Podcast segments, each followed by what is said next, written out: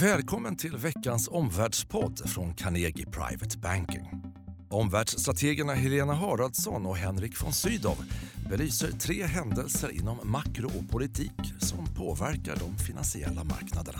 Välkomna tillbaka alla lyssnare efter eh, en spännande sommar. Spännande marknader, spännande makro, eh, spännande politiska utvecklingar. Eh, kanske inte lika hett väder får man väl säga.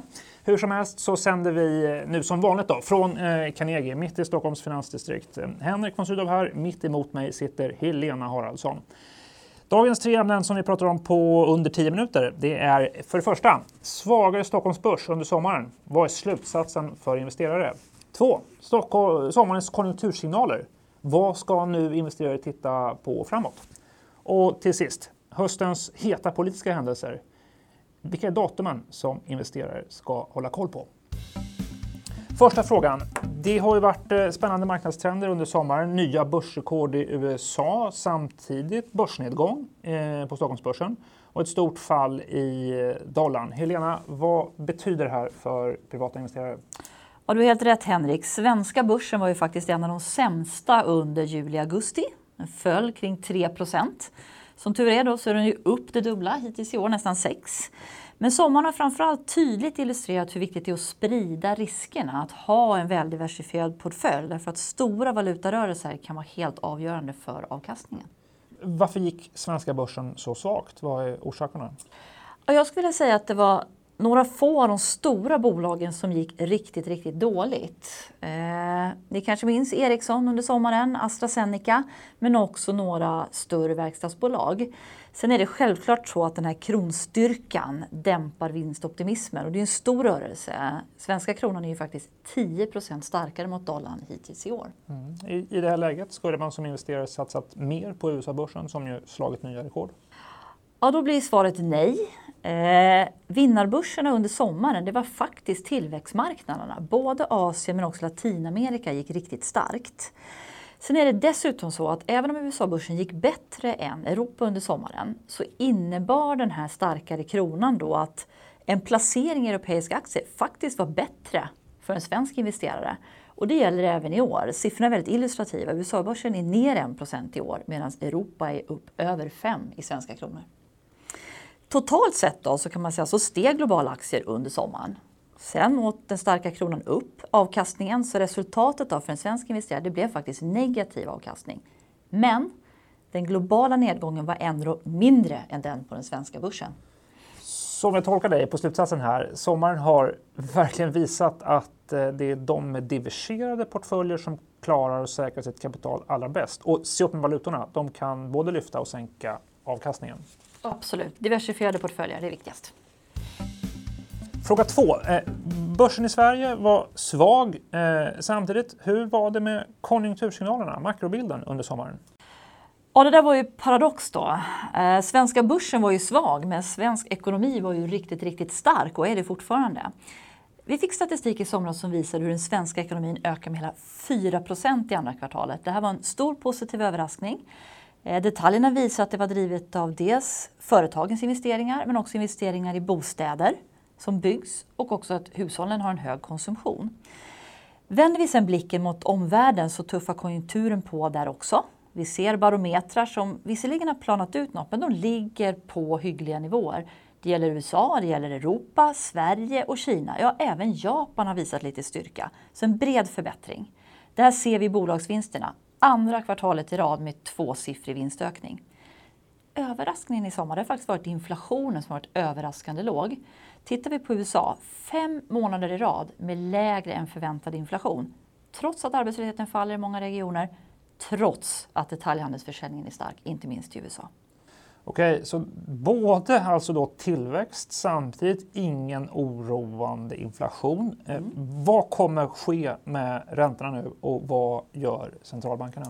Ja, när vi gick på semester i somras så hade man precis haft ett möte i Sintra där man tog en ny ton från centralbankerna. Det kanske var dags att börja trappa ner stimulanserna. Det här gav en kraftig ränteuppgång. Sen har sommaren kommit, låg inflation, räntorna är tillbaks på nivåerna i slutet av juni.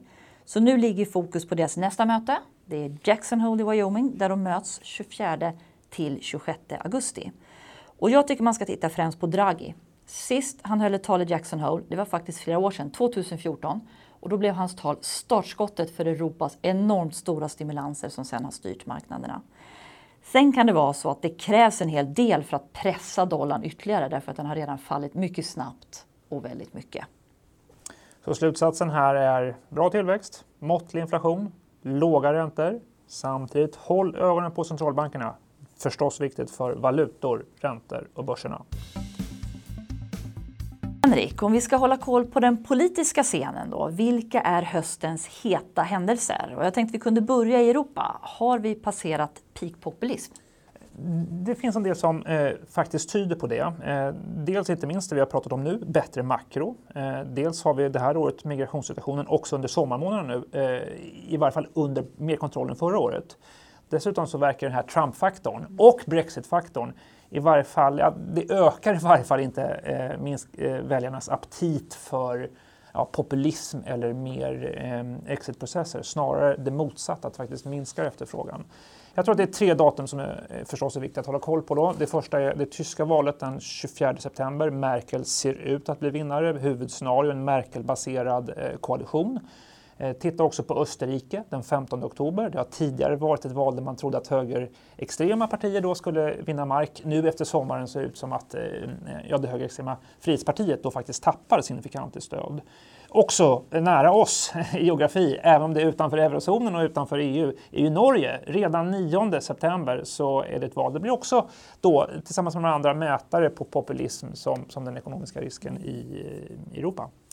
Och när vi ändå pratar Europa så är naturligtvis Brexit-processen central. Vilka är de viktiga datumen där, Henrik? Det finns ett par viktiga datum att hålla koll på. Eh, jag tror att Torykongressen den 1-4 oktober kommer bli en viktig temperaturmätare i den brittiska regeringen på om man är för en hard Brexit fortfarande eller om man har gått mot eh, en mer soft Brexit som det är enklast att dela upp diskussionen i.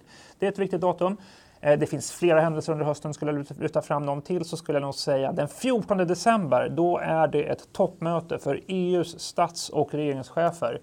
Det skulle jag säga, det är nog det senaste tillfället eh, att faktiskt då starta förhandlingar om den framtida ekonomiska relationen mellan EU27 och Storbritannien. Ehm, det bygger då på att man har kommit så pass långt i skilsmässoförhandlingarna i exitavtalet att man känner sig redo att göra det. Jag tror att det där är det sista tillfället i hösten att faktiskt starta förhandlingarna.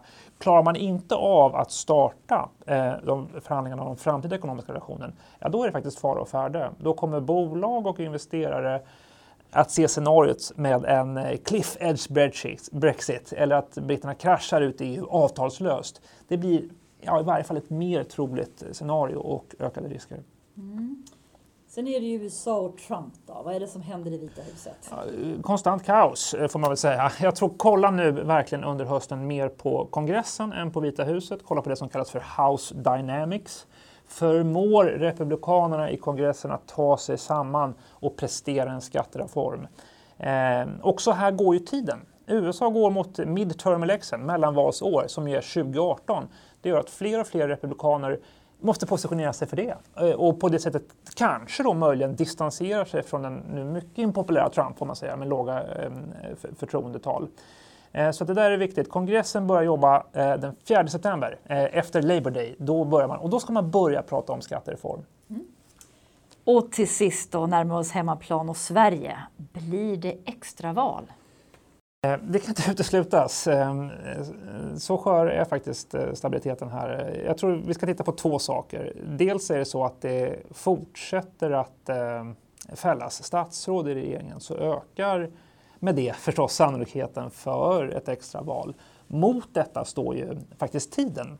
Ju närmare det ordinarie riksdagsvalet 2018 du kommer i tid, desto mindre blir drivkrafterna för alla aktörer faktiskt att utlysa ett extra val. Mm. Om jag tolkar dig rätt Henrik då så måste man hålla koll på de här fasta situationerna som kan driva rubriker och därmed påverka investerare. Och att du också tror att den politiska scenen kan fortsätta överraska oss då, då och att vi får vänja oss vid fortsatt turbulens om än möjligen mindre populism. Ungefär så. Mm. Det här var alltså startskottet för höstens omvärldspoddar och Eh, dagens tre slutsatser som vi tar med oss det är för det första diversifiera portföljen. Sommaren har visat hur viktigt det är. För det andra, bra konjunktursignaler och nu flyttas fokus till centralbankernas ton. Och för det tredje, på den politiska scenen fortsatt turbulens med sannolikt mindre populism. Efter den här händelserika sommaren så erbjuder vi nu våra befintliga kunder tre stycken tillfällen till en djupare sommaruppdatering och utblick mot hösten. Det sker hos oss på Regeringsgatan 56, dels imorgon men också på tisdag och onsdag nästa vecka. Ta bara kontakt med din rådgivare om intresse finns. Och för dig som inte är kund så vet jag av erfarenhet att efter en händelserik period så är det bra att ta tag i portföljen. Och vill du att Carnegie ska titta på din portfölj och ge förbättringsförslag, naturligtvis helt kostnadsfritt, då går du in på www.carnegie.se analys och fyller i dina kontaktuppgifter. På återhörande. Tack och hej. Tack för att du har lyssnat på Omvärldspodden från Carnegie Private Banking. Vill du veta mer om vad som händer i vår omvärld och få aktuella idéer till affärer?